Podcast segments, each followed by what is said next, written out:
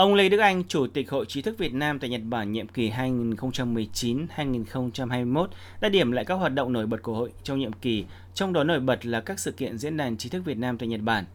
Diễn đàn trí thức Việt Nam tại Nhật Bản lần thứ nhất diễn ra vào tháng 11 năm 2019 tại Tokyo với những thành quả vượt trên mong đợi với gần 900 người tham dự, trong đó bao gồm 53 diễn giả và 100 khách mời là đại diện của các cơ quan bộ ngành, chính phủ Việt Nam cùng các nhà nghiên cứu chuyên gia người Việt hàng đầu trong và ngoài nước Nhật.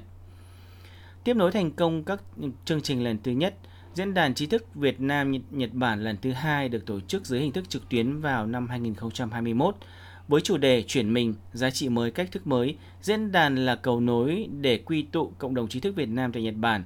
chia sẻ và thảo luận về thời cơ cũng như vấn đề Việt Nam đang đối mặt sau đại dịch Covid-19 và là đề xuất giải pháp Tại đại hội, Ban Thường vụ Hội trí thức Việt Nam tại Nhật Bản cũng đã bầu được một nhiệm kỳ mới bao gồm một chủ tịch, một cố vấn và bốn phó chủ tịch. Ông Tạ Việt Phương đã được ờ, tín nhiệm bầu là Chủ tịch Hội trí thức Việt Nam tại Nhật Bản nhiệm kỳ 2021-2023. Về hoạt động tại trong nhiệm kỳ, ông tại Việt Phương cho biết Ban chấp hành nhiệm kỳ mới sẽ nỗ lực tập trung vào các hoạt động như là cơ cấu tổ chức ban thường vụ trong ban chấp hành, hoàn thiện à, trang website à, của hội để à, cập nhật thường xuyên tin tức hay là hỗ trợ phối hợp chặt chẽ hơn nữa với các cộng đồng trí thức ở các nơi khác tại Nhật Bản. Bên cạnh đó thì hội cũng đã chuyên nghiệp hóa hoạt động của hội hay là xây dựng cơ sở dữ liệu của các nhà khoa học, chuyên gia Việt Nam tại Nhật Bản, hỗ trợ các hoạt động đẩy mạnh hợp tác, chuyển giao công nghệ kỹ thuật, văn hóa giáo dục giữa Việt Nam và Nhật Bản, cũng như đóng góp vào chuỗi hoạt động kỷ niệm 50 năm quan hệ hữu nghị Việt Nhật.